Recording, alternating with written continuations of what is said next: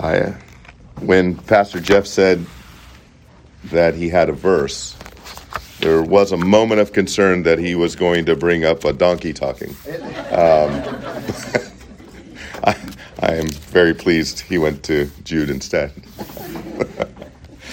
uh, tw- almost 20 years. Wow. I mean, I've I've only been in full time evangelistic ministry for 19. I mean, t- 2004, I think, is when I first handed out a gospel tract publicly. And um, uh, Jeff, you're one of my dearest friends, brother. Uh, friend sticks with you at all times, and Pastor Jeff has proven that time and time again, year after year after year, and and uh, uh, that he allows me to stand in his pulpit is a, a privilege I've never taken lightly, nor ever will, and and and I'm very thankful. Uh, thankful to the entire Kirkland family. Uh, they are family to us. Uh, I love being uh, grandpa, even if at a distance. Um, and all of you. Uh, it is always a joy to come down and spend time with you and, and take to the streets and go to ball games and abortuaries and parks and walk and don't walk wherever that might be and and that uh, that your church is so shepherded that you're not only encouraged to go out and proclaim the gospel, but your shepherds actually lead you in that effort. Um, you're nodding your heads. You know how blessed you are, and uh, and be in continual prayer uh, for your elders, all of them, and for their families. Uh, it, this is uncommon in American evangelicalism that uh, that pastors uh, are not only encouraging the people to do what God has commanded every Christian to do, uh, but actually leading in that effort. That is that is rare, and God is uh, blessing this church abundantly in many ways. Uh, and one of them is the fact that uh, your shepherds, like true shepherds, lead from the front. They don't simply poke and prod the sheep from behind they actually lead the sheep from the front, and and uh, and that is a great blessing. That's a great blessing. Uh, Pastor Jeff has asked me tonight to spend a little time in uh, preparation for our time of prayer to talk about answering the call to holiness, and of course that does include prayer. Um, open your Bibles, uh, if you will, to First Peter chapter one. First Peter chapter 1. Now, uh, my time is limited, and I probably used too much time just fawning on you um, because I love you so much. Um, but time is limited, and so uh, this exposition is going to be very fast. Um, we're going to be somewhat singular in our focus. Uh, we're going to probably miss much that this wonderful passage has to teach us. Um, but I hope you're going to be edified tonight. Hope you'll be encouraged. 1 Peter chapter 1 beginning in verse 13 God's word tells us this. Therefore prepare your minds for action. Keep sober in spirit. Fix your hope completely on the grace to be brought to you at the revelation of Jesus Christ. As obedient children do not be conformed to the former lusts which were yours in your ignorance but like the holy one who called you be holy yourselves also in all your behavior because it is written, You shall be holy, for I am holy. If you address as Father the one who impartially judges according to each one's work, conduct yourselves in fear during the time of your stay on earth, knowing that you were not redeemed with perishable things like silver or gold from your futile way of life inherited from your forefathers, but with precious blood, as of a lamb unblemished and spotless, the blood of Christ. For he was foreknown before the foundation of the world, but has appeared in these last times for the sake of you who through him are believers in God, who raised him from the dead and gave him glory, so that your faith and hope are in God. Now, again, the title of this evening's message is the call to holiness, and the Word of God in both Testaments, in both Old and New, calls us to be holy as God is holy. Peter is citing Old Testament scripture here in 1 Peter chapter 1. And our passage for this evening is a beautiful, beautiful example of that clarion call to holiness. And as we look briefly, and again, it will be brief, at this wonderful passage, we're going to learn that to answer God's call to live holy lives, his people, Christians, no one else is numbered among his people but Christians, must have prepared minds. We must have obedient hearts. We must have holy conduct, in a word, godliness. We must have a prayerful life. And all of that is undergirded, of course, uh, in the foundation of the gospel of our Lord and Savior Jesus Christ. The gospel once and daily believed and lived. Believed and lived. Uh, Don Currin is an itinerant minister, uh, evangelist, a missionary. I've, I've known him not as long as I've known your pastor, uh, but spent uh, some time with him in Norway doing ministry there and, and uh, preaching in conferences there. And and he's been kind enough to write the foreword for a, a little book that I'm going to be publishing here in the next few weeks. And it's a study guide for J.C. Ryle's book, Holiness. Um, and uh, how many of you are familiar with J.C. Ryle and Holiness? Yeah, his book, Holy, yes, of course. Uh, that's almost a rhetorical question, I believe, in a church like this. Uh, of course, you are familiar with that. But in his foreword, Don wrote the following quote, Ours is a generation of indiscipline. There is a deficiency of regimen in the pursuit of true godliness. Modern believers want spirituality without spiritual formation. But there is no shortcut to holiness. Sadly, what is most grievous is a contentment to live without it. There is a great need for the contemporary church to take heaven by storm, a need that does not despise prophesying and endures hardness as a good soldier of Jesus Christ. The body of Christ can ill afford to leisurely meander any longer, for the day of reckoning is at hand. The call to holiness is conveyed in the scripture in terms of aggression. Such terms, to only mention a few, are resist, steadfast in the faith, endure temptation, fight the good fight of faith, guard your heart with all diligence, run so you may attain, strive for the mastery, pursue holiness, and the violent take it by force. End quote. Answering the call to holiness is the true believer's life's work.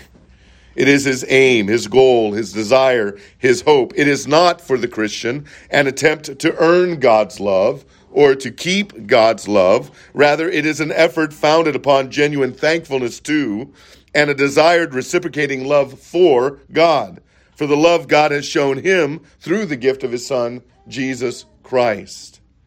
The Christian truly wants to be like Jesus. He wants to be more like Jesus every day. It pains him when he falls short of God's glory. He wrestles with his own flesh by the power of the Holy Spirit, knowing that victory is most certainly possible because Jesus died not only to free him from the penalty of sin, but also to free him from the power, the hold sin may have on his life. Christ did not only die to free us from the penalty of sin, but from the power that that sin may at any moment or for any season have hold of us. Yes, the Christian desperately wants to be holy as God is holy. His mission isn't to be perceived as holier than his brother. That's not his goal. His goal isn't to keep up with the Christian Joneses. His mission is to answer the call to holiness, to glorify his Father who is in heaven. And as a result of remembering the well guarded salvation we have received through faith in Jesus Christ, and, and Peter spells that out for us in verses 3 through 9 of chapter 1, and as a result of having and maintaining the right perspective regarding the most precious gift of salvation, which he outlines in verses 10 through 12, we ought to live in a certain way in response to that. We should be living in a certain way because God has caused us to be born again to a living hope. we should answer and keep answering God's call to live holy lives for His glory. So let's begin our look and a brief look at that at four behaviors to which Peter calls us, starting with having a prepared mind. In this pursuit of holiness, in answering this call to holiness, we need to have a prepared mind. Again, Peter writes in verse 13, Therefore, prepare your minds for action. Keep sober in spirit. Fix your hope completely on the grace to be brought to you at the revelation of Jesus Christ. The Greek word translated here as prepared is most literally translated as gird up or to raise up a tunic, tucking it into the belt to keep it out of the way while working or fighting. It's also used in the sense of bracing oneself with a view of heavy and active exertion. And Peter may have had Jesus' words in mind, which we find in Luke 12 35 to 36. Jesus said, Be dressed in readiness and keep your lamps lit. Be like men who are waiting for their master when he returns from the wedding feast, so that they may immediately open the door to him when he comes and knocks.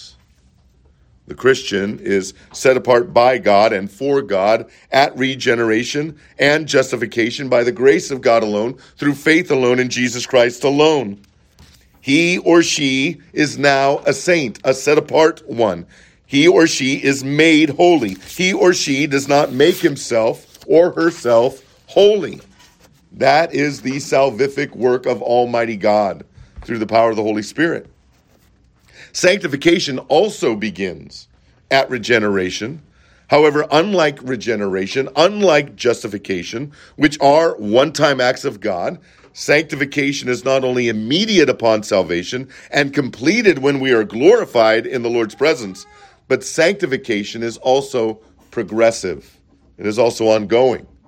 The Christian is sanctified at regeneration, being sanctified throughout his Christian life, and will one day be fully sanctified when he is with the Lord in glory.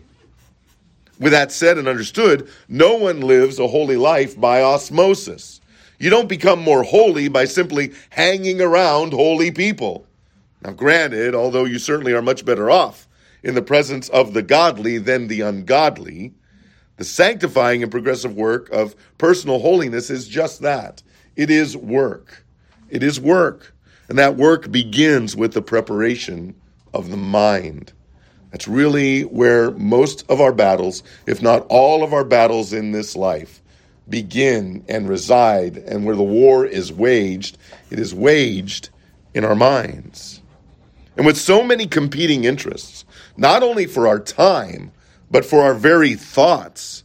We must be proactive in the renewing of our minds, in taking every thought captive, and in dwelling on things above. And of course, the Apostle Paul spoke to all three the renewing of the mind, taking every thought captive, and dwelling on things above, and as well taught and discipled as you are here, you probably already have in your mind the passages where we're going to go. All three of these passages are likely, again, familiar to most of you, but before you nod your head in agreement as you hear these scriptures, as maybe they've already come to mind, I want to encourage you to ask yourself if you simply know the verses, or are you truly applying these verses in your life as a means of answering God's call to holiness? Or how often do we simply nod our head in agreement with God's word? Yep, I believe that. Yep, you're right, Pastor. And then we're not actually applying them in our lives. I would hazard a guess that I'm not only, I'm not alone in that admission, right? Of course. Regarding the renewing of our mind, Paul writes in Romans 12, 1 to 2, Therefore I urge you, brethren, by the mercies of God, to present your bodies as a living and holy sacrifice, acceptable to God, which is your spiritual service of worship. And do not be conformed to this world, but be transformed by the renewing of your mind, so that you may prove what the will of God is, that which is good and acceptable and perfect transformation from worldly thinking to holy thinking, from worldly living to holy living, from conformity to the world to conformity to Christ's likeness, happens when one's mind is renewed. That's where it begins. It is from the Greek word here translated as transformed that we derive other English words such as metamorphosis. And for the sake of time, I'm not going to paint the word picture likely already in your head when you think of the most familiar image of metamorphosis the caterpillar emerging from a cocoon, the transformative change of one thing into another. And the Greek word here translated as renewal appears in only one other New Testament verse, Titus 3:5, which reads, He saved us, not on the basis of deeds which we have done in righteousness, but according to his mercy, by the washing of regeneration and renewing by the Holy Spirit. So here we, we see a prime example of the synergistic work of sanctification in the life of the believer. Now, salvation is monergistic. God alone is working. We are merely the recipients of that salvation. All we bring to the table when it comes to our salvation is the sin that makes that salvation necessary. But sanctification, progressive sanctification, is a synergistic work. It is a work of the Holy Spirit, and it is a work of man as he works out his salvation with fear and trembling, and he works to grow in Christ likeness. That work is cooperative between the believer and the Holy Spirit who indwells him. Paul's emphasis in Romans 12:2 is the spiritual work of the Christian in his or her ongoing renewal of the mind. Yet in Titus 3:5, Paul focuses his attention on the Holy Spirit's work of renewal in concert with his regenerative work in the life of the believer. The Holy Spirit regenerates a person, causing him or her to be born again. And then the Christian, empowered by the now indwelling Holy Spirit, works toward proving that which is good and acceptable and perfect by and through the renewal of his mind. And how do we renew our minds? Well, one way is rejecting conformity to the world.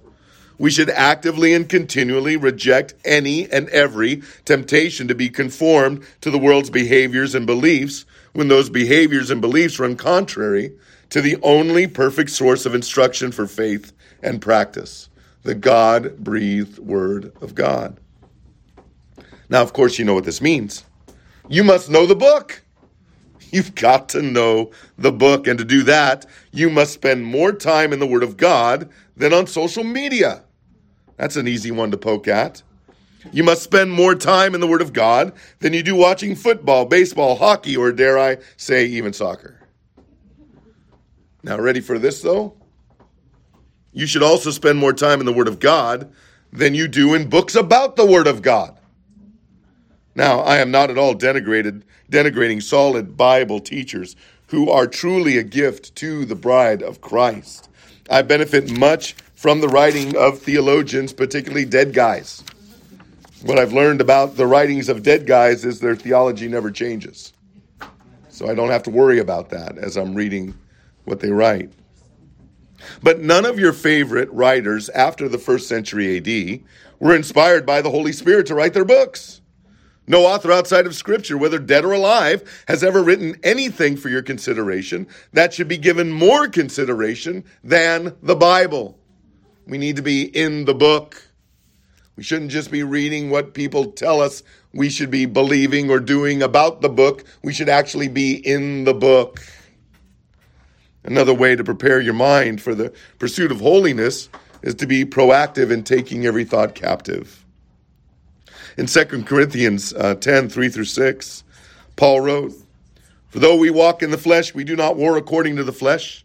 For the weapons of our warfare are not of the flesh, but divinely powerful for the destruction of fortresses. We are destroying speculations and every lofty thing raised up against the knowledge of God. And we are taking every thought captive to the obedience of Christ.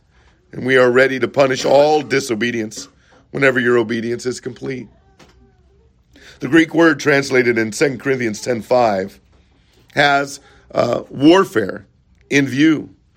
In, in, addition to taking captive, The, the word can also be translated as to subdue or ensnare. Warfare is difficult. Warfare is costly. Warfare is sacrificial. It involves both voluntary and involuntary personal deprivation. Warfare is never described and should never be described as fun. Spiritual warfare is no different. It's hard and sometimes metaphorically bloody. The destruction of fortresses, destroying speculations, punishing all disobedience. Does that sound like a good time to you? Well, Christian, tough. Because that's the war we are in. And if you want to answer the call to holiness, then you need to get into the fight and stay there the rest of your natural days for the glory of Christ. Having a prepared mind, a mind prepared to answer God's call to a whole, holy life, involves the renewal of your mind, taking every thought captive, and lastly, dwelling on things above. Dwelling on things above. Paul writes in Philippians 4 5 through 9, let your gentle spirit be known to all men. The Lord is near. Yeah, so often when people speak to others about maybe anxiety or depression or worry or fear, they're quick to turn to Philippians 4 6 through 7. Rightly so. Uh, it has been a soothing balm in my life many, many times. But we cut, we cut ourselves short. We cut ourselves off short of really being blessed by that passage when we leave out verse 5. Let your gentle spirit be known to all men. The Lord is near. The command to not be anxious is preceded by the great promise that the Lord is near. What more motivation do we need to not obey that, that clarion call to not be anxious? Be anxious for nothing, but in everything by prayer and supplication with thanksgiving, let your requests be made known to God. And the peace of God, which surpasses all comprehension, will guard your hearts and your minds in Christ Jesus. Finally, brethren, whatever is true, whatever is honorable, whatever is right, whatever is pure, whatever is lovely, whatever is of good repute, if there is any excellence and if anything worthy of praise, dwell on these things the things you have learned and received and heard and seen in me. Practice these things, and the God of peace will be with you. True, honorable, right, pure, lovely, good repute, excellent, praiseworthy. What Paul is not necessarily calling Christians to do here in this passage is, is trying to find things in the world or even other people that fall into these uh, categories. Now, while we can find contemporary examples of things or people we can categorize in these ways, and while in those instances we can have cause to worship God as a result, Paul is calling Christians to set their sights so much higher, much higher.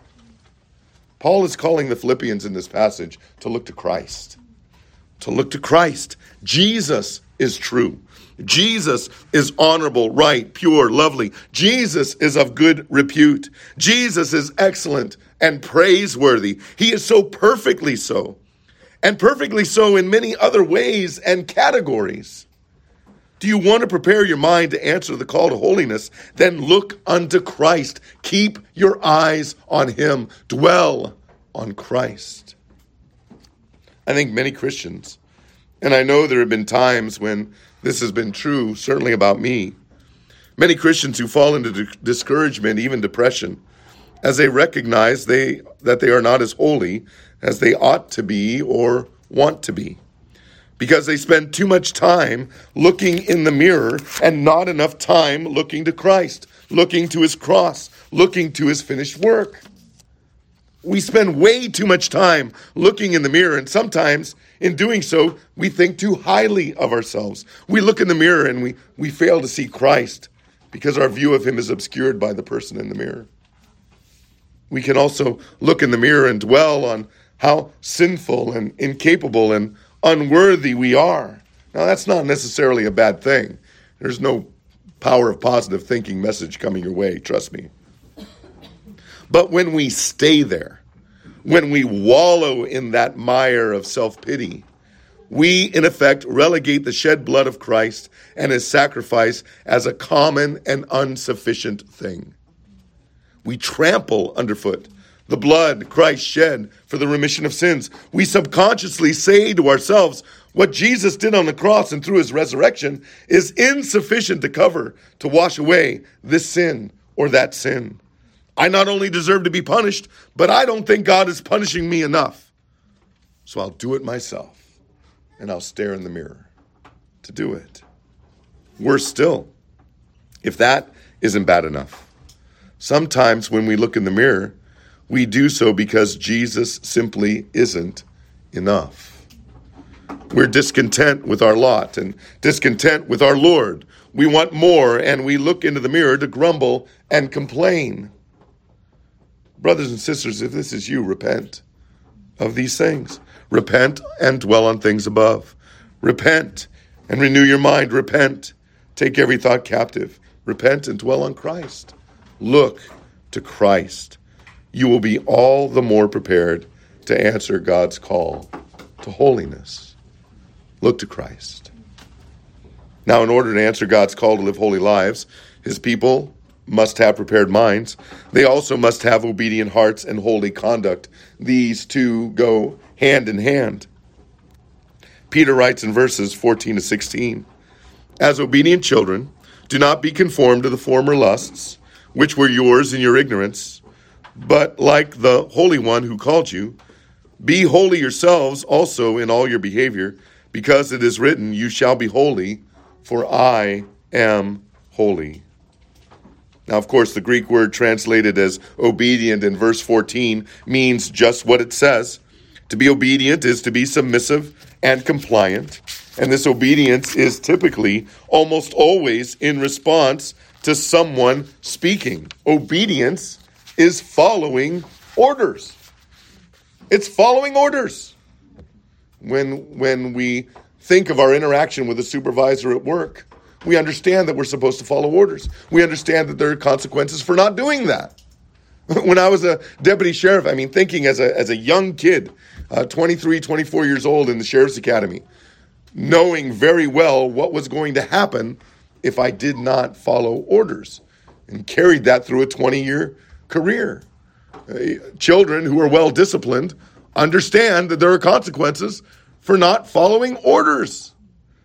We are supposed to live lives in obedience, yet, even for those of us who truly know Christ, we find it so difficult to apply that same standard that we apply in every other area of our life to our relationship to our King. We are to obey orders. So, how do we obey? How do we know when it comes to our Lord and Savior Jesus Christ, what it means and what it looks like to obey Him. Yes, God is God has written His law on our hearts, and yes, He has given each of us a conscience, the innate ability to discern what is right and wrong, according to God's perfect moral standard. But in a metaphysical sense, the study of the way things are and the way things ought to be where do we go to learn what God says regarding how to obey the Lord Jesus Christ? At the risk of sounding like a broken record, brothers and sisters, it's the Bible. It's the Word of God. With that in mind, listen to the voice of God. Psalm 119, 57, the Lord is my portion. I have promised to keep your words. Psalm 119, 101, I have restrained my feet from every evil way that I may keep your word. John 8 51, Jesus says, Truly, truly, I say to you, if anyone keeps my word, he will never see death. John 14 15, again, Christ speaking, If you love me, you will keep my commandments. A little later in John 14, verses 23 to 24, Jesus answered and said to them, If anyone loves me, he will keep my word and my Father will love him, and we will come to him and make our abode with him. He who does not love me does not keep my words. And the word which you hear is not mine, but the Father's who sent me.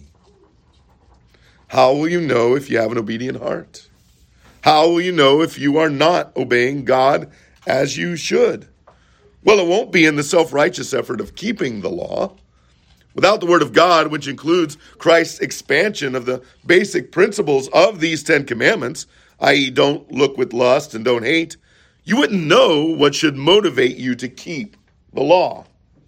You wouldn't know that everything that is not done in faith, including keeping the law, is sin. Paul writing to the Romans in 1423, but he who doubts is condemned if he eats. because its eating is not from faith. And whatever, whatever is not from faith is sin. Not just eating, folks, not just eating or not eating, but whatever is not from faith is sin.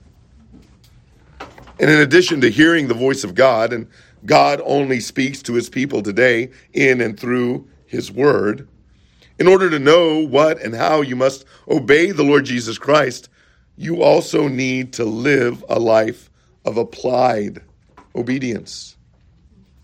Now, hear me. I'm, I am not telling you to live a certain way in order to earn or deserve or certainly not to keep God's love. I'm telling you that God commands you to live a certain way as an outpouring of thankfulness and love for Him because He first loved you loved you enough to save you by his grace alone, through faith alone, in Jesus Christ alone. Any thought or overture toward answering God's call to holiness without actively engaging in applied obedience is just wishful thinking. And not even honest wishful thinking. Why? Because in the end, we do what we care about.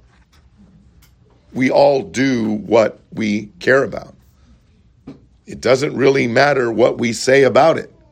We all do what we care about. I could tell Maria over and over and over again, day after day, I love you. But if the way I treat her, if the way I shepherd her, if the way I lead her is not a reflection of what I just said, I don't actually love her because I do what I care about. We don't do the things that we don't care about. We do what we care about.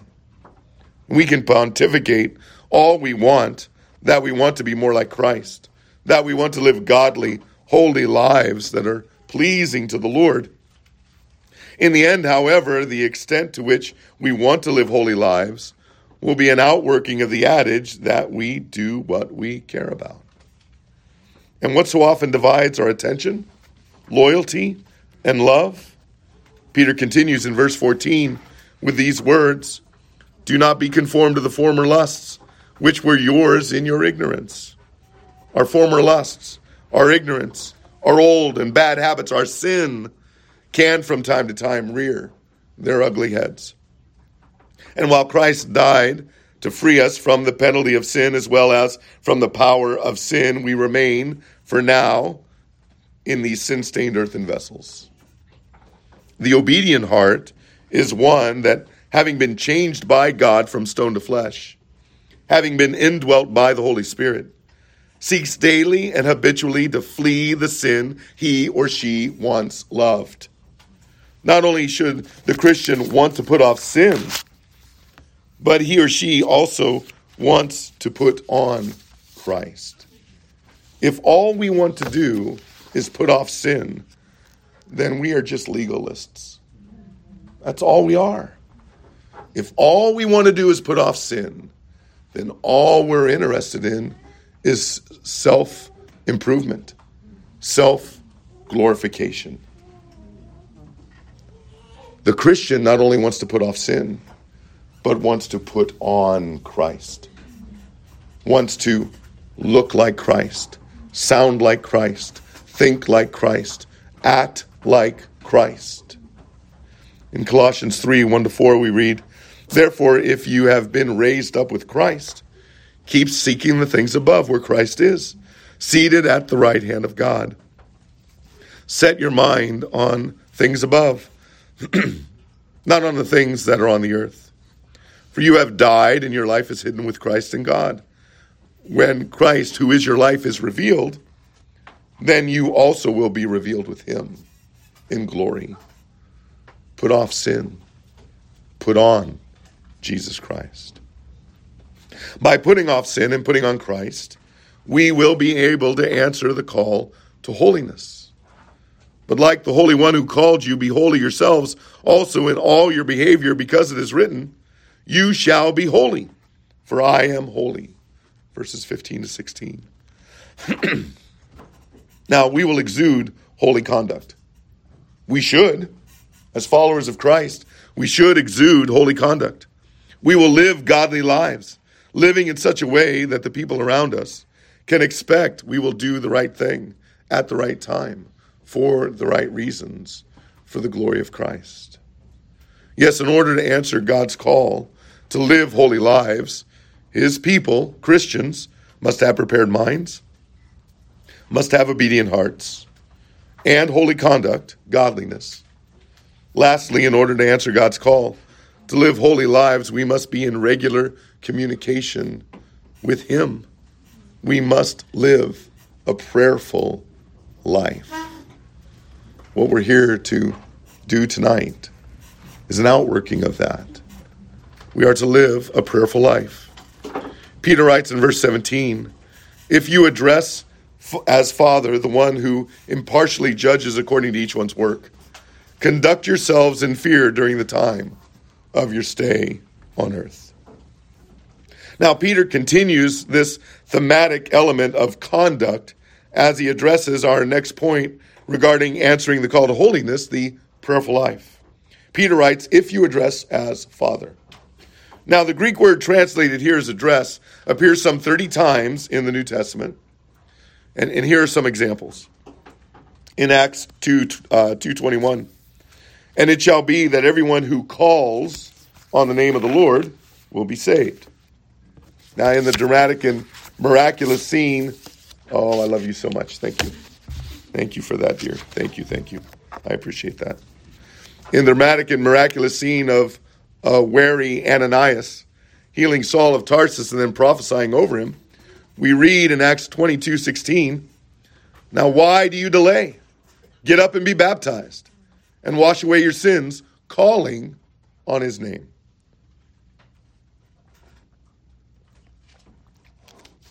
Oh, good. I can go for two or three more hours now.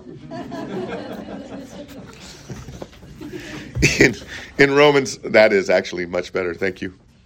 In Romans 10 12, we read, For there is no distinction between Jew and Greek, for the same Lord is Lord of all, abounding in riches for all who call on him. In addition to the sense of addressing God in prayer, there's also the sense of addressing him by name and or his title. In Acts 1, as the apostles gathered to determine who would replace Judas as an apostle, we read in verse 23 so they put forward two men Joseph called Barsabbas, who was also called Justus, and Matthias. When the Roman centurion was instructed by the angel to send men to Joppa to summon Peter, we read in Acts 10:5, "Now dispatch some men to Joppa and send for a man named Simon who is also called Peter."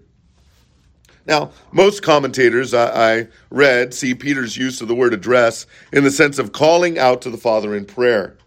And there are those who read it as addressing God as the paternal ruler of the universe. I think it's clear, however, based on the context, that Peter has in mind his readers engaging in prayer. And this fits what Paul writes in Ephesians 6. He finishes the armor of God with a call to pray. Now, the word if in verse 17 does not express a sense of doubt or bringing into question whether Peter's readers pray.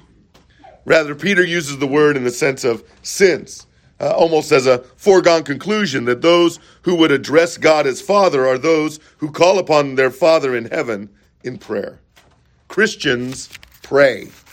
That's what Christians do. It's part of our DNA. We are gathered here this evening in part to do just that, to pray. There can be no real and meaningful Christ likeness apart from prayer. Jesus was the God man of prayer. Yes, Jesus prayed before meals, which in his case, on at least a couple occasions, resulted in the miraculous feeding of tens of thousands of people. However, Jesus was the epitome of obedience to the biblical mandate to pray without ceasing. Jesus prayed before raising Lazarus from the dead. He prayed aloud. He prayed in silence. He prayed in public. He prayed in private. He spent entire nights forfeiting all sleep to commune with his Father in prayer. Jesus not only prayed for his apostles, but he prayed for all those who believe the gospel because of the apostles' teaching. He prayed for us. He prayed for us. John 17, verses 20 to 24. I do not ask on behalf of those these alone, but for those also who believe in me through their word, that they may all be one, even as you, Father, are in me and I in you, that they also may be in us, so that the world may believe that you sent me. The glory which you have given me, I have given to them, that they may be one just as we are one, I and them and you and me, that they may be perfect, perfected in unity, so that the world may know that you sent me and loved them, even as you have loved me. Father, I desire that they also, whom you have given me, be with me where I am, so that they may see my glory which you have given me. For you loved me before the foundation of the world. Jesus was perfectly dedicated and devoted to prayer. Well, and look, if you struggle at all with assurance, just as a parenthetical here, if you struggle at all with assurance in any way, brother or sister, think about what Jesus prays here. Father, I desire that they also, us, that they also, whom you have given me, us, be with me where I am. Could Jesus pray anything short of a perfect prayer? Can God the Father do anything short of answering prayer perfectly? The Son of God prayed to God the Father that we will one day be with him where he is. How can that not happen? Is there any circumstance or situation where that prayer is not answered, where that prayer is not fulfilled? No matter what you're going through, no matter how difficult the time or season, you are going to heaven. Because Jesus asked the Father for that. And the Father is going to give the Son exactly what he asked for. And he intercedes for us perpetually. We're going to heaven. If we are in Christ, we're going to heaven. That should give you all the assurance you need. Now, of course, it was the Apostle Paul who exhorted the Thessalonians to pray without ceasing. And if we look at the men and women most used of God in the early church and throughout church history, they were all people of prayer, not occasional prayer, but rather prayer as a way of life. And when you think of those godly men and women of the last hundred years who have done great things for the kingdom in pulpits and in unnamed villages, an intimate look at their lives would likely reveal vibrant prayer lives.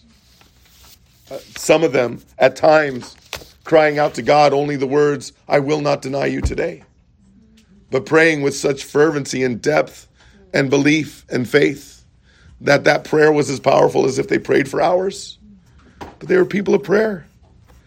Peter tells his readers, people of prayer, to conduct themselves in fear during their time on earth. Fear, reverence, awe, obedience, love, fear of God. Is anyone really in awe of God or have a or have a reverential fear of God who does not address him as father and go to him in prayer like a child clinging to his or her father? Can you make can you even make such a case from the word of God? I don't think so. As we've seen during our brief time here in this passage, to answer God's call to live holy lives, his people must have prepared minds, obedient hearts, holy conduct, godliness, and a prayerful life. And of course, undergirding all of this is the foundation of the gospel of our Lord Jesus Christ, the chief cornerstone. Peter ends his call to holiness this way in verses 18 to 21. Knowing that you were not redeemed with perishable things, like silver or gold, from your futile way of life, inherited from your forefathers, but with precious blood, as of a lamb unblemished and spotless, the blood of Christ. For he was foreknown before the foundation of the world, but has appeared in these last times for the sake of you, who through him are believers in God who raised him from the dead and gave him glory, so that your faith and your hope are in God. what we've considered this evening, which is answering God's call to holiness, is only possible for those redeemed by the precious blood of Jesus Christ, the unblemished, spotless Lamb of God who came to take away the sins of the world, who came to die for his people. Jesus Christ, the eternal second person of the one and only triune God, who had, has been, and is with the Father, through whom all things were created, the one who died the death he did not deserve, to take upon himself the punishment each of us rightly deserves for our sins against God, forever defeated sin and death when he rose from the grave. That is our motivation to holiness, to answer the call to holiness. God the Father raised God the Son from the dead and bestowed upon him glory. Why? At least according to this passage here, in part so that our faith and our hope are in God. There is no other way to have authentic faith in God but through faith in Jesus Christ, the Word who became flesh and dwelt among us, the way and the truth and the life. If we truly belong to Christ, then our heart's desire, as imperfect as we all are, is to live holy lives pleasing to our Father in heaven. And God has provided every one of us and has provided for us uh, His precious uh, blood bought people, both the ways and the means to do that. So may we all, therefore, answer God's call to holiness for His glory. Amen.